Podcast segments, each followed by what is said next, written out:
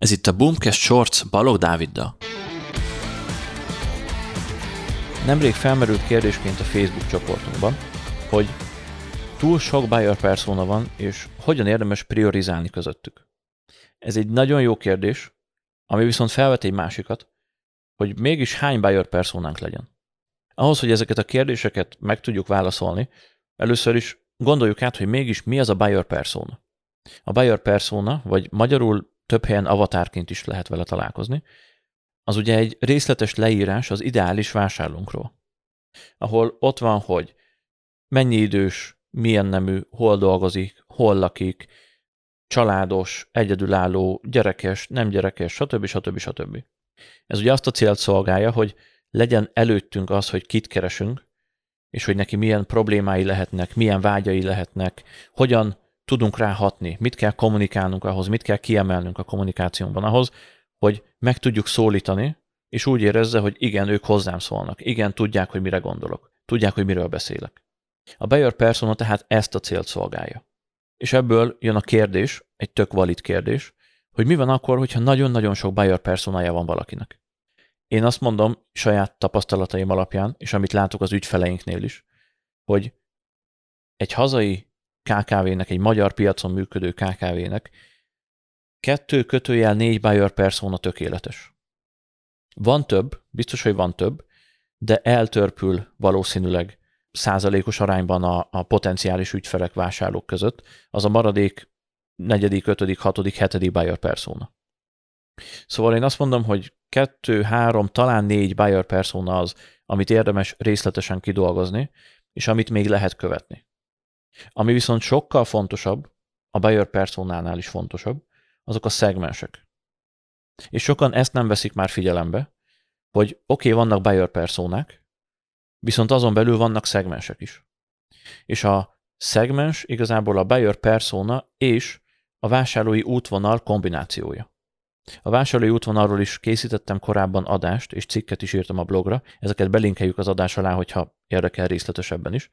De az a lényeg, hogy van egy buyer personád, mondjuk nálunk egy 20 éves, fiatal, marketinggel ismerkedő, friss vállalkozó. Oké, ez egy buyer persona. Viszont ezen belül 2 szegmest is tudok kialakítani, mert vannak azok a kezdővállalkozók, akik tényleg idézőjelben nulláról indulnak, és nekik nincs pénzük marketingre. Inkább az idejüket teszik bele, és saját maguk csinálják meg a dolgokat, csak azért, hogy be tudjon indulni.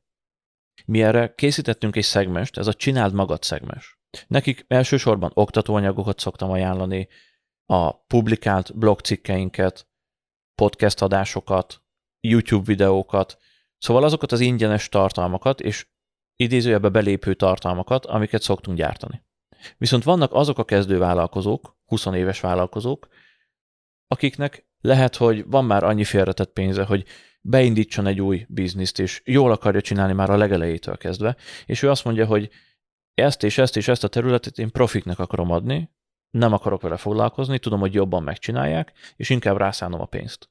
És ilyen vállalkozók is vannak, ilyen marketingesek is vannak, ők pedig a megcsináljuk helyetted szegmensbe tartoznak, mi ezt így neveztük el.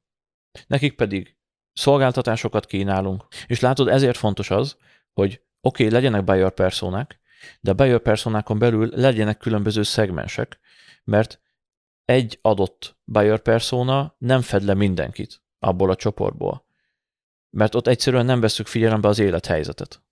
Oké, hogy valaki 20 éves, oké, hogy megyeszékhelyen lakik, oké, hogy most került ki az egyetemről, de lehet ilyen és lehet olyan helyzetben is, akkor pedig az igényei, a problémái és az elvárásai is mások lesznek.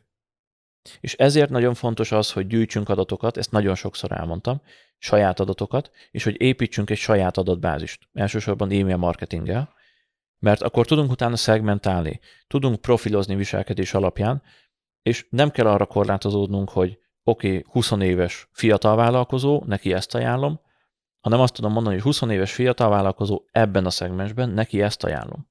És hogyha így gondolkozol, akkor egyébként a buyer personák fontossága is eltörpül idővel, mert addig jó, hogy tudd, hogy kit keresel, tudd, hogy kivel kommunikálsz, de ez idővel természetes lesz, amikor elég ideje van valaki egy vállalkozásban.